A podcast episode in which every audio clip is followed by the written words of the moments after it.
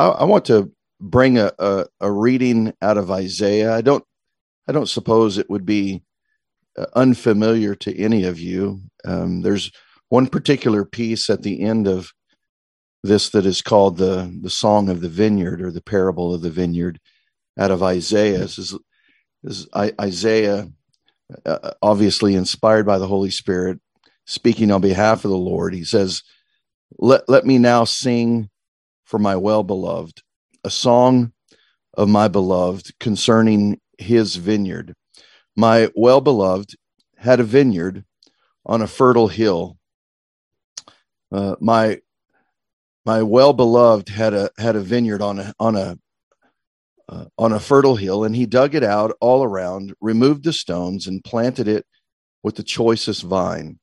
And he built a tower in the middle of it, and he also hewed out a, a wine vat in it, and he expected it to produce good grapes, but it produced only worthless grapes.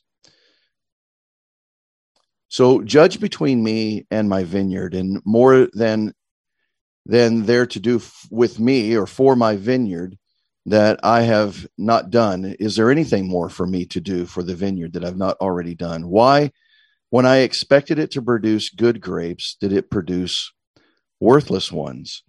So now let me tell you what I'm going to do to my vineyard. I will remove its hedge and it will become uh, consumed. I will break down its wall and it will become trampled ground. I will lay it waste. Uh, it will not be pruned or hoed, but briars and thorns will come up. I will also charge the clouds to rain no rain on it It's obviously a lot of a lot of context here that, that I just won't have the time to to drive all the way through. But obviously, this is the Lord concerning His people, the nation of Israel specifically, as Isaiah is prophesying the coming uh, Babylonian exile. But there's there's so many parts of this that uh, I think are applicable to not only to us personally, but to our our families to our churches and to our nations that I just want to give a couple of observations about and uh, and and bless the Lord through. One, the first being, uh, obviously, it's so beautiful that the Lord he he really does do everything for us. We even see from the the Garden of Eden, the Lord did everything. He planted it. He he placed Adam. He he created Adam and Eve. He placed them uh, in the garden. He did everything for them, expecting it to produce good, valuable grapes, and and it wasn't long that they they produced uh, worthless grapes. And and then you can see apply that over a hundred times, uh, uh, maybe a thousand times over to the nation of Israel.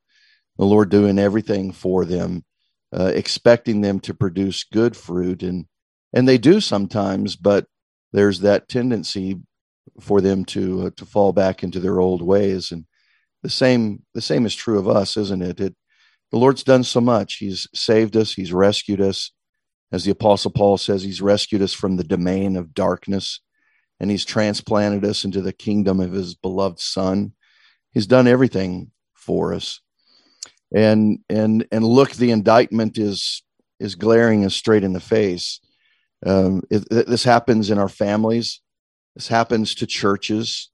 I mean, we have seven letters to seven churches in the book of Revelation, and uh, all, all the majority of those churches, the Lord leaves uh, heavy indictments against. Um, the majority of them, He's calling them to repent of what they've done with what He's given them. Um, and, and what I what I might share from a perhaps a, a, personal anecdote or a personal illustration to to piece to this. I I am a a, novice gardener, and I and I tell you I've got to do everything to that garden to keep the weeds from from overcoming and, and overtaking it everywhere. So I live in an arid mountain west area. We get about eight to nine inches of rain on an annual basis and I tell you, everywhere water drops on this dry land, weeds grow in it.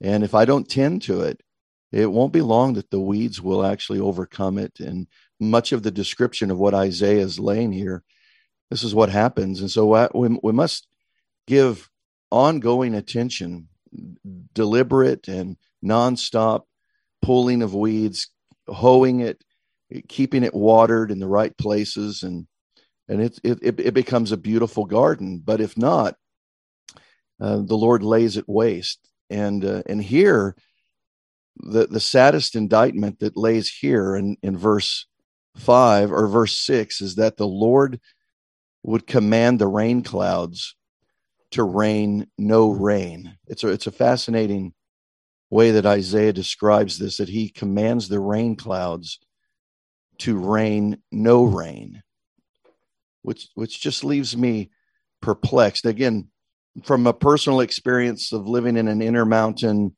arid mountain, high desert region, we get rain clouds that look like it's going to rain nearly every afternoon, but uh, but rarely does it does it rain sufficiently or, or significantly enough.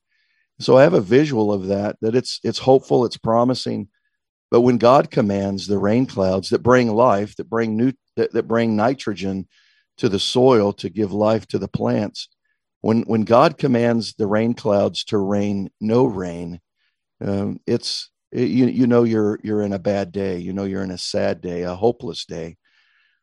But a, a glorious thing about this this book of Isaiah, and I'll conclude with this, is that there is the promise uh, that uh, Isaiah will speak about a day that will come when it, it, he cries out to God that he would rain righteousness down from heaven, that he would rend the heavens, and that the rain from heaven would rain upon the souls of men.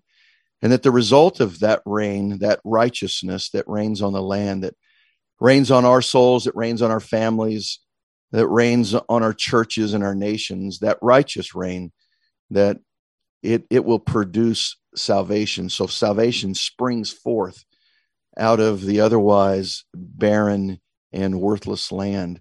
And so there, there is a beautiful hope of joy in the Lord, even though the day, the day may, the, the, the day may look complex and, and, and filled with sorrow, but the Lord comes with joy and he comes with a righteous rain that produces salvation. And so I, I would lay that upon my own soul today. Here in here in about an hour i'll be out in my garden and i'll be reflecting on this again uh, through the day. And i would encourage you to meditate upon this as well um, especially if you live in an area where it doesn't rain that much. But, but, maybe if you do live in a place where it rains a lot uh, you can appreciate the fact that it's raining uh, in in the meditation of it that the spiritual application of it that god would rain down righteousness from heaven yet again. So for the glory of God, may it rain.